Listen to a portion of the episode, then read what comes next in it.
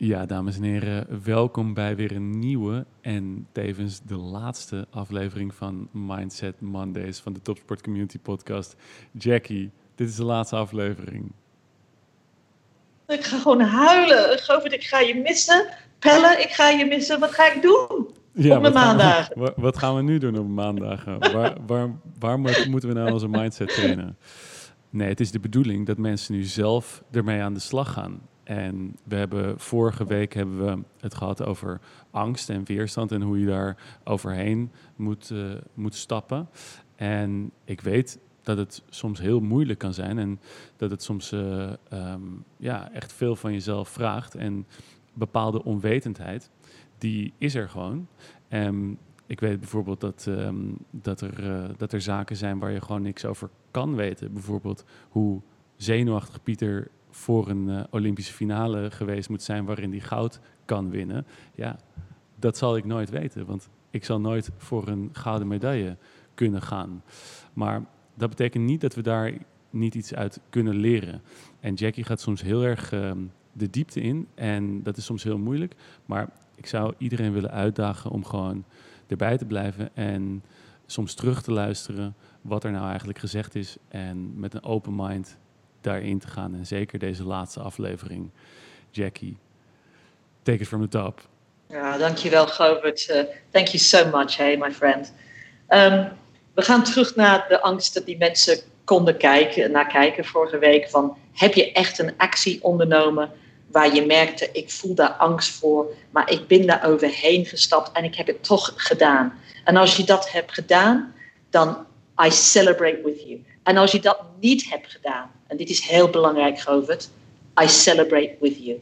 Waarom? Dan heb jij gekozen dat je er nog niet aan toe was, maar je hebt er wel naar gekeken. En alleen maar naar eerlijk naar je angsten te kijken, is er de mogelijkheid tot vooruitgang.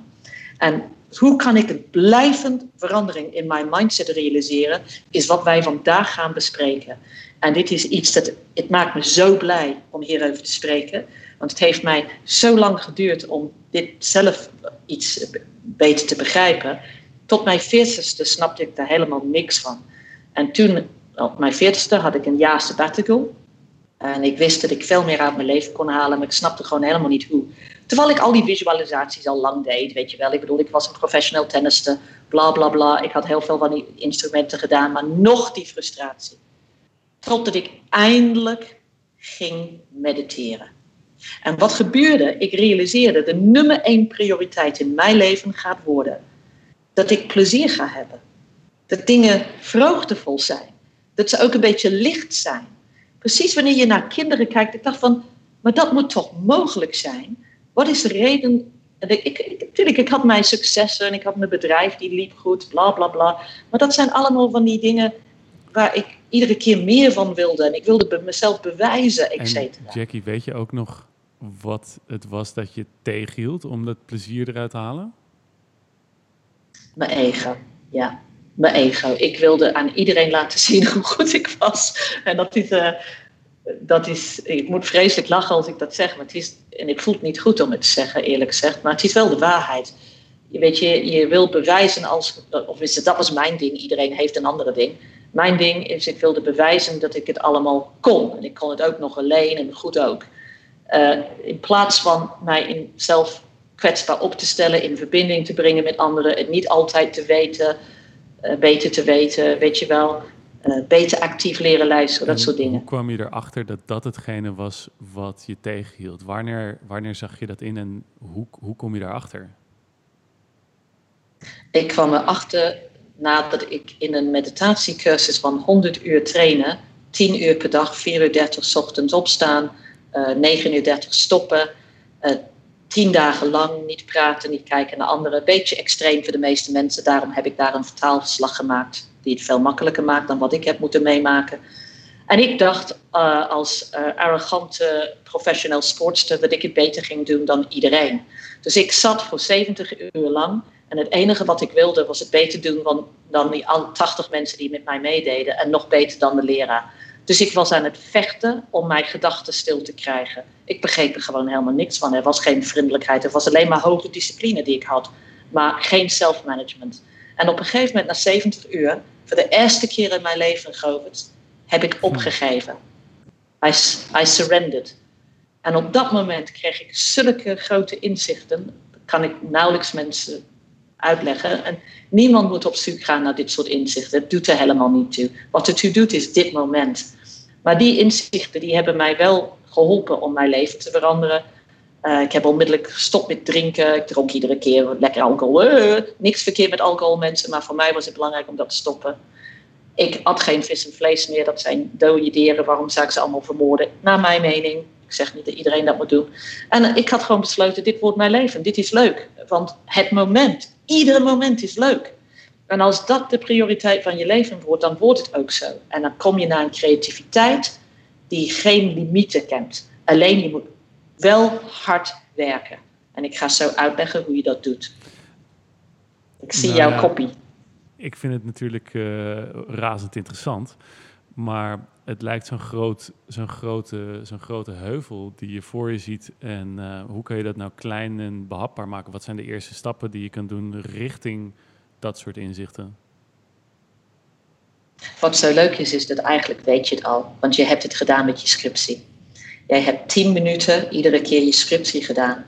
En voor je het wist, werd dat nog langer en nog langer. En je begreep het meer en meer. Want je maakte het klein.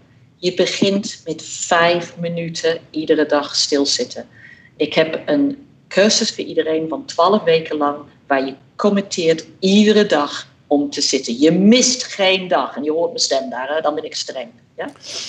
Maar ik weet uh, uit ervaring, Jackie, dat um, tijdens zo'n meditatiesessie kan je ook heel vaak het idee hebben van...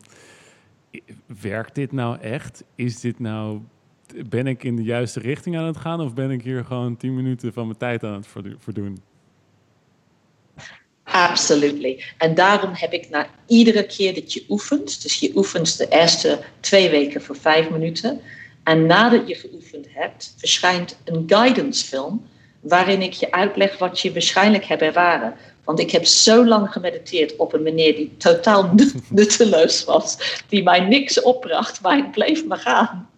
Uh, maar altijd vanuit strengheid. En dat, dat werkte gewoon voor geen meter. En op een gegeven moment begon ik het te begrijpen. Want, en daarom nogmaals heb ik de mindset boeken zeg maar, geschreven. Die ik nog steeds blij mee ben. Maar ik heb uiteindelijk gezegd friendly eyes. dat is dus letterlijk zo'n goede fout geweest. Dat je al die tijd heb je het verkeerd gedaan. Maar uiteindelijk, doordat je dit zo lang verkeerd hebt gedaan, heb je ook weer ingezien dat je het op een andere manier moet doen. En dat was de goede manier. Dus je had al die fouten nodig om uiteindelijk terecht te komen bij de goede manier. Precies, dat klopt helemaal. En uh, wat belangrijk is, is dat er zijn zoveel verschillende wegen naar Rome. En wat ik de luisteraar wil uitnodigen om te doen, is maak je eigen keuze hoe jij je brein wilt uh, veranderen in iets die heel goed vreugde weet op te wekken. En plezier en, en compassie voor jezelf en voor anderen. En jij weet wat je kan doen om dat te doen. Er zijn zoveel dingen. Nou, de manier waarop ik het heb gedaan is, ik heb dus uh, deze cursussen gemaakt, waarin ik het ook een beetje grappig maak. Dus nadat je geoefend hebt, soms zijn het ook hele gekke verhalen. En ze zijn hele korte verhalen van een minuut of anderhalf minuut. Dus uiteindelijk ben je maar zes of zeven minuten per dag bezig voor de eerste twee weken. Daarna tien minuten, 12 minuten. En daarna de laatste maand 15 minuten. En dan de laatste dag, de peak performance, 30 minuten stilzitten. Nou, ik dacht nooit dat ik dat kon. Nou, nu kan ik stilzitten als ik wil voor ja, zoveel uren als je wilt. Maar op een gegeven moment leer je dingen observeren en dan denk je, het is allemaal de moeite waard. Iedere ademhaling is een nieuwe ademhaling. En nou heb ik al um, een tijdje, doe ik dit al een tijdje hoor, maar ik merk toch elke keer dat zelfs de hele goede meditators en de experts die zeggen al, altijd van er moet iets van humor in zitten. Het moet wel. Waarom is dat toch? Ja. Want het leven is leuk.